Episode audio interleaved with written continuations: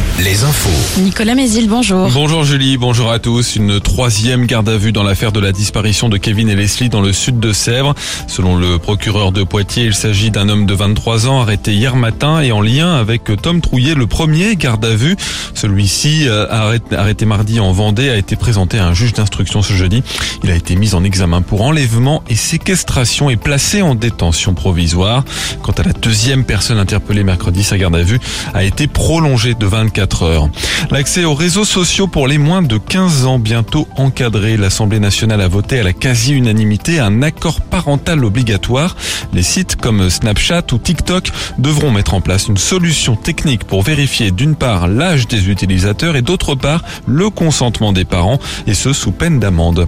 Un nouveau week-end de mobilisation de la jeunesse pour le climat à l'appel du collectif Youth for Climate. Des défilés sont annoncés cet après-midi à 14h à La Roche-sur-Yon, demain à 14h aussi à Angers. En Vendée, une nouvelle réunion d'information sur les maisons fissurées se tient ce soir à Chaland dans le département.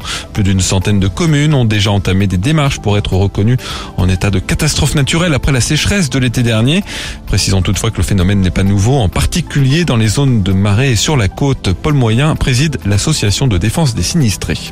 Bon, depuis plusieurs années, euh, depuis euh, je dirais 2016, donc ça a commencé, on a le cumul de, de sécheresse. Nos maisons ont été construites, comme dans tout le, tout le marais et dans toute la zone littorale, sur des zones, des zones marécages ou surtout Donc il y a la réfractation du sol. Donc à fur et à mesure, euh, le sol se tasse et les structures euh, qui ont 20 ans, 30 ans, 40 ans ne résistent pas. Au départ, on ne voit rien, mais ça baisse petit à petit de millimètre en millimètre, qui fait des centimètres, et ensuite, euh, malheureusement, c'est là que les structures cèdent de partout, que ce soit les pignons, que ce soit à l'intérieur des maisons les plafonds, les cloisons, que ce soit les carrelages. Donc on a des cas où c'est vraiment à l'extérieur, d'autres cas c'est à l'intérieur, d'autres cas ben, c'est l'ensemble.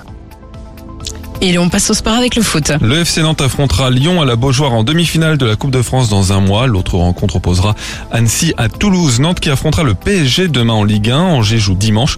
La 26e journée démarre ce soir avec la rencontre Nice-Auxerre. Et puis en national, Cholet se déplace ce soir à Concarneau, le troisième du classement. La météo, un ciel dégagé à l'heure actuelle, mais ça va se couvrir progressivement au fil de la journée. Les maxi entre 9 et 11 degrés.